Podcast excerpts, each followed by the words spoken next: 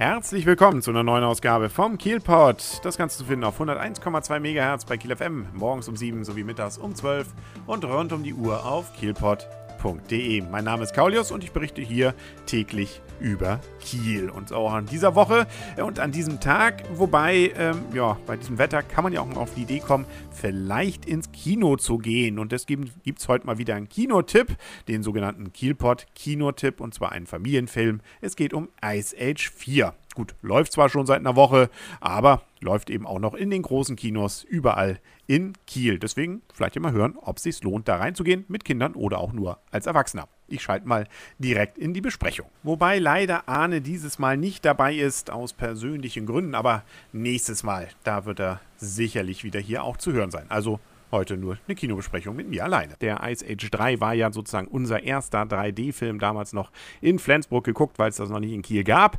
Und Ice Age 4 ist jetzt natürlich dann auch in 3D. Und äh, das kann ich schon mal verraten, er ist sogar noch besser als der dritte Teil. Wobei, ich hatte gesehen, wir haben bei dem dritten Teil 7,5 Punkte gegeben. Das äh, finde ich heute fast aus der Sicht eher ein bisschen gewagt. Also so richtig viel ist mir da nicht im Gedächtnis geblieben. Von diesem vierten Teil, glaube ich, bleibt mir mehr im Gedächtnis. Und das liegt sicherlich nicht an der Story. Ich glaube, nur bei Ice Age 1 war wirklich noch die Story das, was das Ganze auch mitgetragen hat, als sich die Freunde ja noch gefunden haben.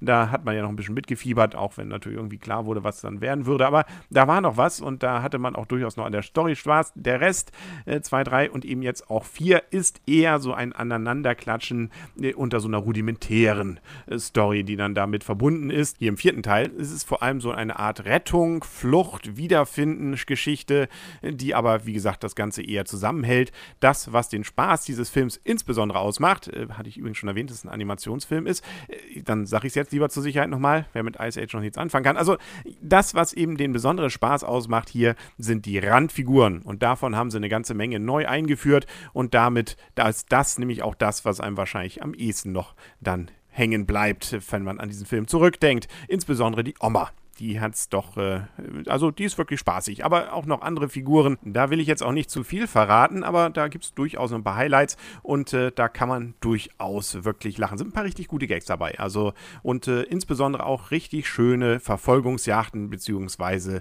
so 3D-animierte, wie soll man sagen, Achterbahnfahrten. Immer wieder kommt das Ganze, gab es auch schon in drei, jetzt in vier auch. Und dazu kommen noch eine ganze Reihe Anspielungen. Ähm, es kann schon mal nicht schaden, sich im Vorfeld äh, vielleicht noch mal Homer, äh, Odysseus äh, dann mal ranzuziehen. Äh, na gut, auch wenn man es nicht gelesen hat, kann man, glaube ich, an einer besonderen Idee seinen Spaß haben. Es gibt da nämlich auch noch was, was so mit Piraten zu tun hat. So ein bisschen Anspielung an Piraten der Karibik ist drin, auch ein bisschen Braveheart und also auch wenn es eher natürlich ein Film ist, der an das jüngere Publikum sich richtet, auch als Erwachsener kann man richtig viel Spaß mit diesem Film haben, finde ich. Die Synchronisation ist auch wieder gut gelungen.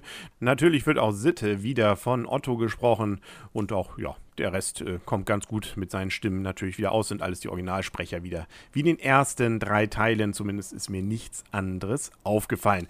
Dazu kommt dann natürlich, was bei so einer eher jugendorientierten äh, Film dann natürlich auch dazu kommen muss, natürlich ein bisschen Moral, also ein bisschen Liebe und am Ende sind natürlich immer nur das Gute, aber dazwischen so ein paar kleinere böse Sachen gibt es auch. Also da, äh, ja, das äh, freut dann wie gesagt auch den Erwachsenen. Und wer natürlich auch nicht fehlen darf, das ist ist Scratch, also das Eichhörnchen, das immer wieder Appetit hat auf Eicheln äh, und irgendwie nie da so richtig zukommt.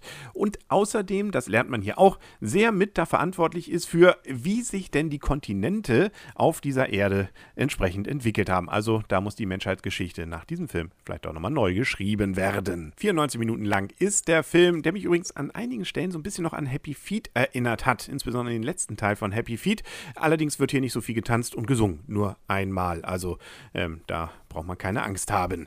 Und was es auch bei dem Film gab, zumindest bei der Vorführung, die ich gesehen habe, einen Vorfilm, nämlich eine Kurz-Simpson-Folge mit Maggie, dem Baby, wie sie in den Kindergarten kommt und äh, sagen wir mal so, der Kindergarten nicht ganz so ist, wie man sich vielleicht als Mama und Papa das dann vorstellt. Auch der hat durchaus seine Momente. 3D, auch äh, übrigens auch der Vorfilm von den Simpsons, aber auch insbesondere natürlich der Hauptfilm von Ice Age, ansonsten gut gelungen. Ich sagte ja schon, viele so 3D-Achterbahnfahrten, also so besondere Action-Szenen, wo man dann durch die Landschaft kurft, auf Eis, auf Wasser und was weiß ich alles und durch die Luft.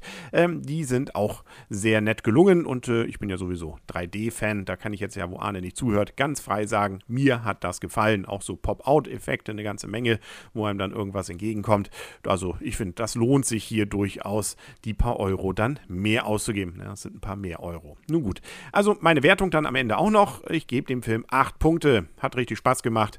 Ähm, wie gesagt, Story wegdenken, aber ansonsten richtig viele nette Sidekicks, viele nette Ideen und gute Gags. Also das lohnt sich auch für den erwachsenen Zuschauer, wie ich finde. Und wenn es so weitergeht, dann könnte auch Ice Age 5 sicherlich wieder sehr, sehr nett werden. Nett werden sicherlich auch weitere Animationsfilme, die in nächster Zeit anlaufen werden. Zumindest war in der Vorschau einiges dort zu sehen von Pixar und und und.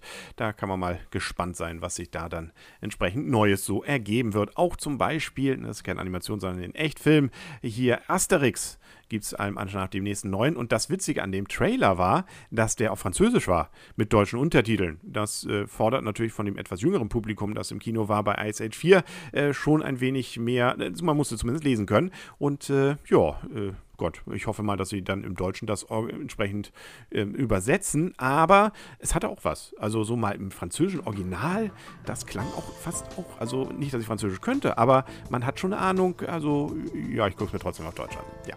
Und auch auf Deutsch gibt es morgen wieder eine neue Folge vom Kielpot auf 101,2 MHz bei Kiel FM, morgens um 7 sowie mittags um 12 und rund um die Uhr auf kielpot.de. Bis dahin sagt alles Gute, euer und ihr, Kaulius und tschüss.